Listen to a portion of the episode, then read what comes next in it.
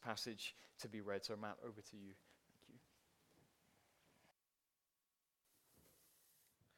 Uh, as Hugh's mentioned, our, our reading this evening is from Psalm 31 for the Pew Bible. That's page 461.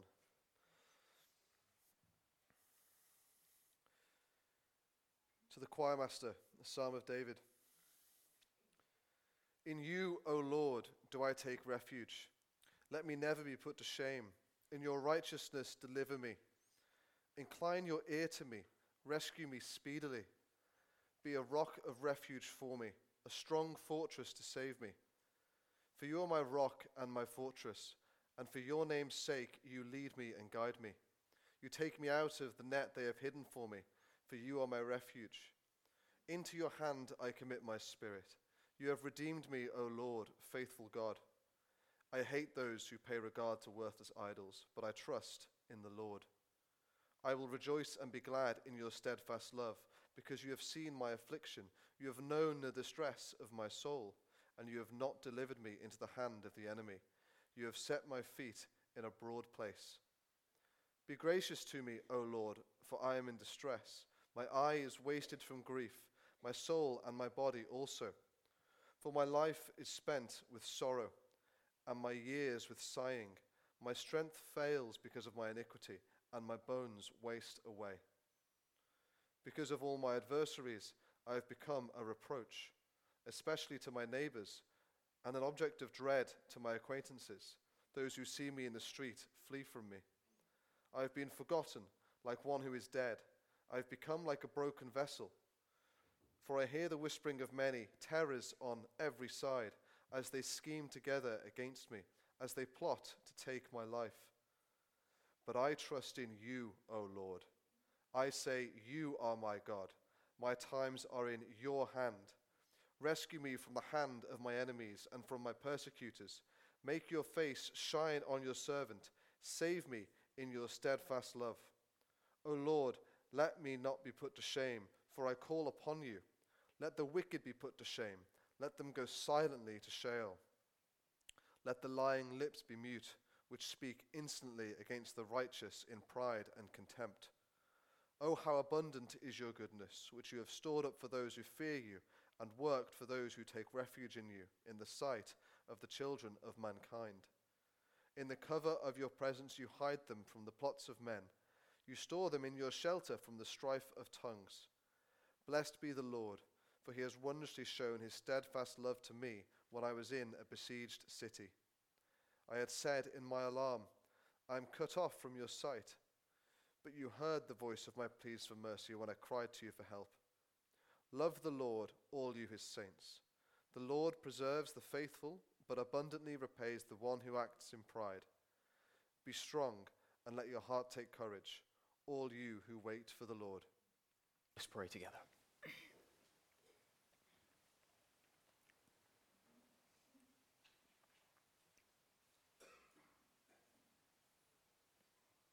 Father, we long to know those solid joys, even now as we come around your word. We pray, Lord, that you would help us to hear a word that can be trusted, a, a word in season about you, our great God. And Lord, we pray that you would make us a happy people, rejoicing in all that you are for us in and through your Son, applied by the Spirit. And we ask these things in Jesus' name. Amen. Uh, two weeks ago, we finished a series in the book of Esther. And if you caught any of that series, you'll know that we moved quickly through that book of the Bible. There are 10 chapters in Esther, and there were just four sermons in the series. And that meant that there was a lot, rather a lot, that I did not say. Uh, I really am a, a firm believer that sermons should have just one point. So, multiple headings, multiple subheadings or divisions or however you want to phrase it, but one main central driving idea or point, which means that I'll typically discard uh, about 80% or so of what I actually read in order for the 20% to be extra pointy in your ears. Uh, preachers often have to do what film directors do delete all of the scenes that don't help to tell the story. And so, what I want to do this evening is put two truths before you that are really there in the book of Esther, as we'll see tonight, but didn't really get any airtime in our series at all. And as I do that, I hope we'll be reminded of what we already know, and that is that there is always more in God's word than at first meets the eye. Uh, that we should never get to the end of a, of a series in a book of the Bible like Esther or like Ephesians or like Acts or like Ruth or, or where, whatever it is and think, okay, I'm finished with that book now. No, God has 10 miles of depth beneath every book of the Bible. God may be pleased to use me to dig one meter down, but there is always more for us. I really hope this message tonight will help you to come and to, to believe that all over again. I once heard a story about a professor, one pastor said. A student approached him curious about scientific, scientific observation. Very well, said the professor, as he pulled out a huge yellow jar. Take this fish and look at it. Eventually, I'll test you. The student took the fish and began to observe it. He looked at it and studied it. After 10 minutes, he thought that he'd seen everything that could be seen. He searched for the, for, for the professor, but he was nowhere to be found. So he kept looking at the fish. 30 minutes, an hour, two hours passed. He was turning it over, looking it in the eyes, behind, beneath, above. What have you learned? asked the professor when he returned. The student rehearsed it all the pores of the head, the fleshy lips, the lidless eyes, the lateral line, the spinous fin, the forked tail. The professor seemed disappointed. You haven't looked very carefully. You haven't even seen one of the most obvious features. Keep looking. The student wanted nothing more to do with the fish. He was miserable, but he wanted to please the professor, so he looked and he looked. Slowly, he discovered one new feature after another. Soon time began to fly by as the student observed that fish, seeing all kinds of things he'd never noticed before. He realized just how right the professor had been. After another hour, he returned and heard a new list of observations. That's good, but that's not all, he said. Keep looking.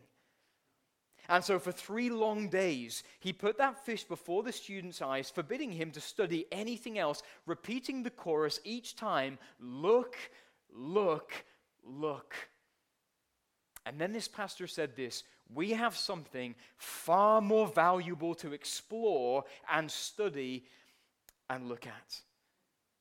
The simple habit of looking at the Bible will change your life and lead you to the greatest beauty in the world. If we look long enough, with enough care, we will see things we never dreamed possible to see. Give yourself to look and look and look at God's word. Don't let go or walk away until you have seen more of Him. You will be amazed by the wonders you will find. And those of you in this room who have given yourself to looking at God's word, and to digging down those 10 miles beneath every book of the Bible know just how true that is. And I hope tonight I'll give you just a little foretaste of that in the book of Esther. And so you remember very briefly, let me give you the plot, the storyline of the book of Esther. The book of Esther took place about 500 years before the birth of Jesus. Esther was this young Jewish orphan girl, and she had been raised by her older cousin uh, Mordecai. They lived in Susa, the citadel within the Persian Empire, and God used them, Esther and Mordecai, to save the Jews from genocide. Uh, Mordecai had an enemy, and his name was Haman. And Haman was second in command to King Ahasuerus, the most powerful man in the world at the time. And because Mordecai would not bow down and would not pay homage to Haman, Haman sought to kill not just Mordecai, but all of Mordecai's people, the Jews. Uh, the king signed off on the plan, but unbeknown to him and unbeknown to Haman, Esther was Jewish, the same Esther whom the king had just taken to be his new wife and queen of Persia. And you remember it was against the law for anyone to approach the king uninvited. And yet Esther risked her life, approached the king, exposed Haman's plot. The king was furious and put Haman to death by impaling him on the gallows for all to see. So, whereas the book began in despair, the story ended in joy. And there are two truths that I want to put before you tonight. And those truths are these. Number one, there is never a bad time to fear God. And number two, there is never a bad time to trust God. Number one, there is never a bad time to fear God, never a bad time to fear God specifically despite earthly power. Despite earthly power. Now, where am I seeing that in the book of Esther. Where am I getting that from in this story? Well, we learn that lesson by looking at both Haman's life and Queen Esther's life as well. Let me show that to you. Remember, as I've said this, evening, Haman was second in command to the king who reigned over India to Ethiopia, over 127 provinces. He was the most powerful world at the time. And when Haman slithered up to King Ahasuerus to convince him to sign off on this plan of genocide, this is how he described the Jews. There is a certain people scattered abroad and dispersed among the peoples in all the provinces of your kingdom. In other words, in Haman's mind and from Haman's position of power, the Jews were nothing. Uh, the Jews were nobodies. And when the king signed off on the plan of genocide, in Haman's mind, that plan was as good as done all of the power of Persia was behind him and his plot and his purposes. And yet, God had a purpose for the Jews. Through the Jews, the Messiah would be born. And so, despite the fact that Haman looked like he had the upper hand, and despite the fact that Haman looked unstoppable, and despite the fact that Haman had the power and the wealth and the resources of the most significant superpower in the world behind him, he had no idea who he was messing with. His every sin constructed his own gallows. Unbeknown to him, he was opposing God. So that within the space of just a few chapters, Haman discovered for himself just how true it is that the wages of sin is death. And therefore, again, there is never a bad time to fear God. No matter how much earthly power a person looks to have, looks can be deceiving. And to make an enemy of God will spell your doom. That's why the fear of the Lord is the beginning of wisdom. Never a bad time to fear God, regardless of how much earthly power a person has. But listen, Haman wasn't the only person in this book that had power. Because Esther had power too. And when the king's decree of genocide was published, and when Haman's plot reached Esther's ears, she could have said, I'm the queen. There's no order of genocide that is going to reach me. I'm safe. But the call on Esther's life was to fear God more than man. Mordecai spoke more truth than he knew, didn't he, when he said, Do not think to yourself, Esther, that in the king's palace you will escape any more than all the others, uh, other Jews. For if you keep silent at this time, relief and deliverance will rise for the Jews from another place, but you and your father's house will perish, and who knows whether you have not come to the kingdom for such a time as this. And so you see how this all comes together. Haman didn't fear God, and it cost him his life. Esther did fear God, and it saved her life and the life of her people. There is never a bad time to fear God despite earthly power. You remember how uh, the, Solomon ended the book of Ecclesiastes? Solomon, who had all the earthly power anyone could dream of having. The king who made silver in Jerusalem as common as the stones on the ground. You remember how we closed the book of Ecclesiastes? The end of the matter. All has been heard. Fear God and keep his commandments, for this is the whole duty of man. For God will bring every deed into judgment with every secret thing, whether good or evil. And so you think today of a Vladimir Putin with all of the power of Russia behind him, with a nuclear war chest behind him, surrounded by billionaires, wrecking the homes of pastors taking the lives of Ukrainian citizens, destroying families left and right. He looks unstoppable, but he has no idea that he's digging his own grave. He has no idea that he is constructing his own gallows, and his lack of the fear of God will spell his doom. There is never a bad time to fear God, regardless of how much earthly power you have. So, listen to us as believers here tonight. Please let me say this do not be impressed, do not be intimidated, and do not be seduced by the power of the godless. If they don't fear God, they don't need to be feared at all. And if we side with them out of fear of them, then we will perish with them. What did Jesus say? Do not fear those who kill the body but cannot kill the soul. Rather, fear Him, God, who can destroy both soul and body in hell.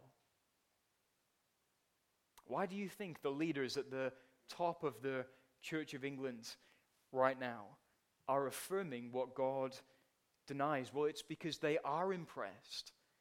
It's because they are intimidated. It's because they are seduced by the leaders of the new cultural revolution. That's why they're on their knees, begging to be accepted by the world. There is no fear of God before their eyes, literally none. But, friends, if we fear God, there will be nothing for us to fear because the friendship of the Lord is for those who fear him. And if we fear him, then we are on his side and he is on our side. And if God is for us, who can be against us? Jesus said, My sheep hear my voice, and I know them, and they follow me. I give them eternal life, and they will never perish, and no one will snatch them out of my hand.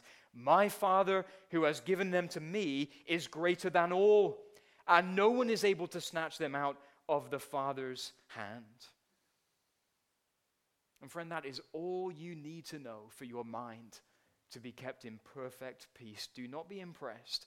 Do not be intimidated. Do not be seduced by the apparent power of the godless. There is never a bad time to fear God despite earthly power.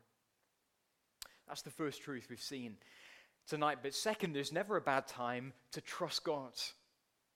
And there's never a bad time to trust God specifically to accomplish His purposes.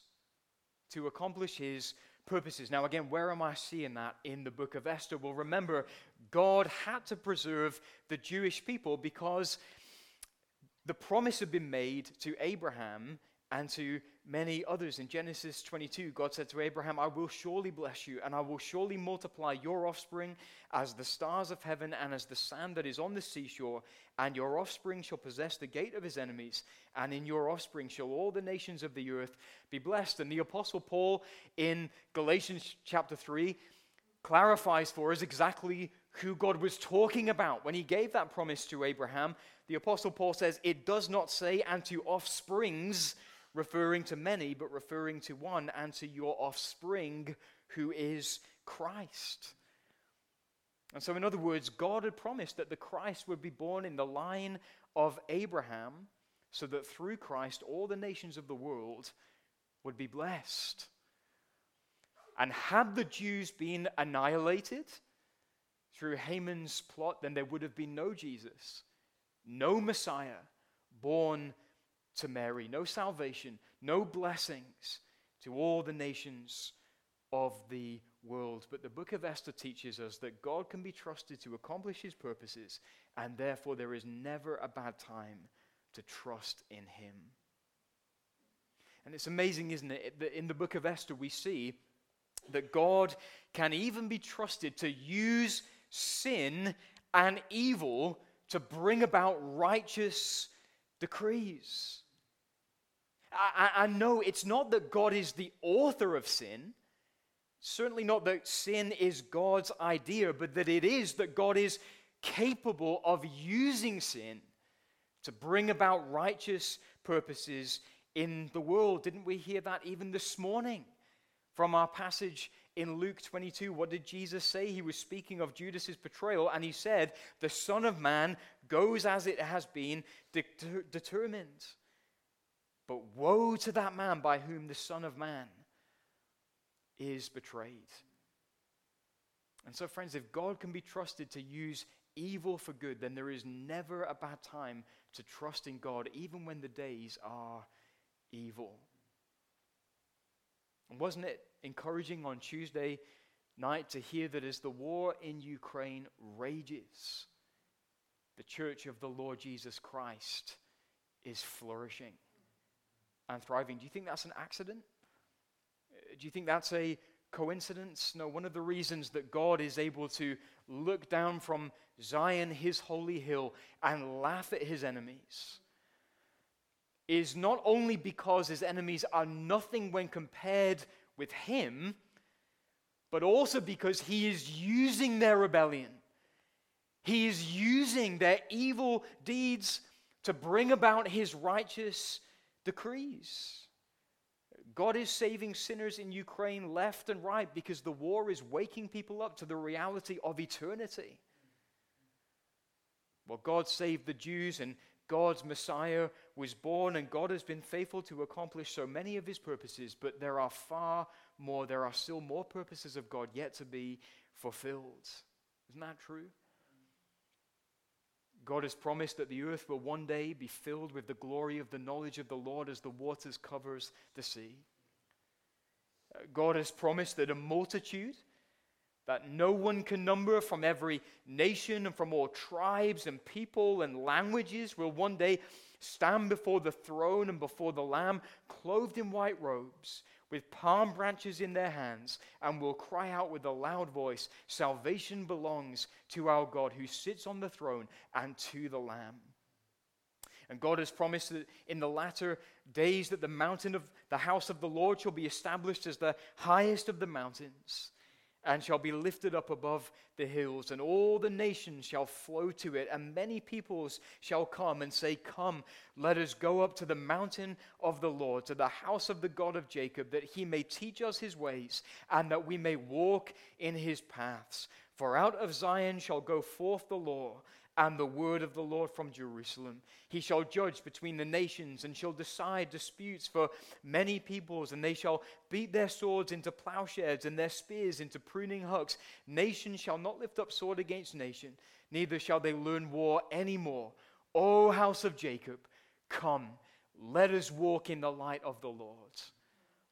And although we have a, a partial fulfillment of all of those promises, there is yet more to come, a greater fulfillment to come. And how will God bring them about? Well, God will bring them about through my sharing and through your sharing of the gospel of the Lord Jesus Christ. That's how. And therefore, friend, devote your life to bringing as many people as possible under the sound of the gospel of Jesus Christ. And as you do, you may just find that you turn the world upside down or right side up. Those who are hurting in your life need to hear the gospel of Jesus from your lips because Isaiah tells us that God sent Jesus into the world to bind up the brokenhearted and to proclaim liberty to the captives and the opening of the prison to those who are bound. And those who are proud in your life need to hear the gospel of Jesus from your lips because Jesus said, Whoever exalts himself will be humbled, and whoever humbles himself will be exalted. Haman is exhibit A. Those who are deceived by themselves or by the world or by the devil, they need to hear the gospel from your lips as well because Jesus said, You will know the truth, and the truth will set you free. And those who are religious but are unconverted need to hear the gospel of Jesus from your lips because Jesus said, Unless one is born again, he cannot see the kingdom of God.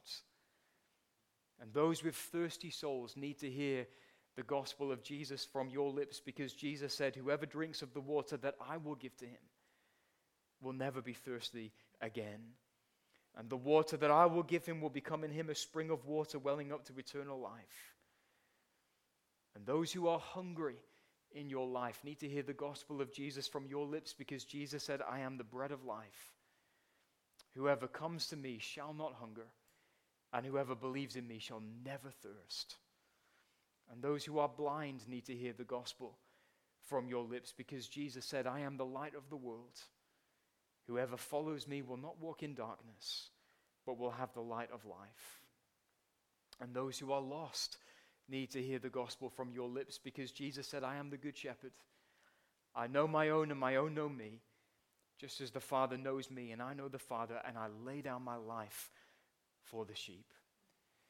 And therefore, if you are here tonight and you cannot say that you are a Christian, friends, since there is never a bad time to fear God, then fear Him now. And since there is never a bad time to trust God, trust Him now. And believe on the Lord Jesus Christ, and you will be saved. Amen. Let me pray for us.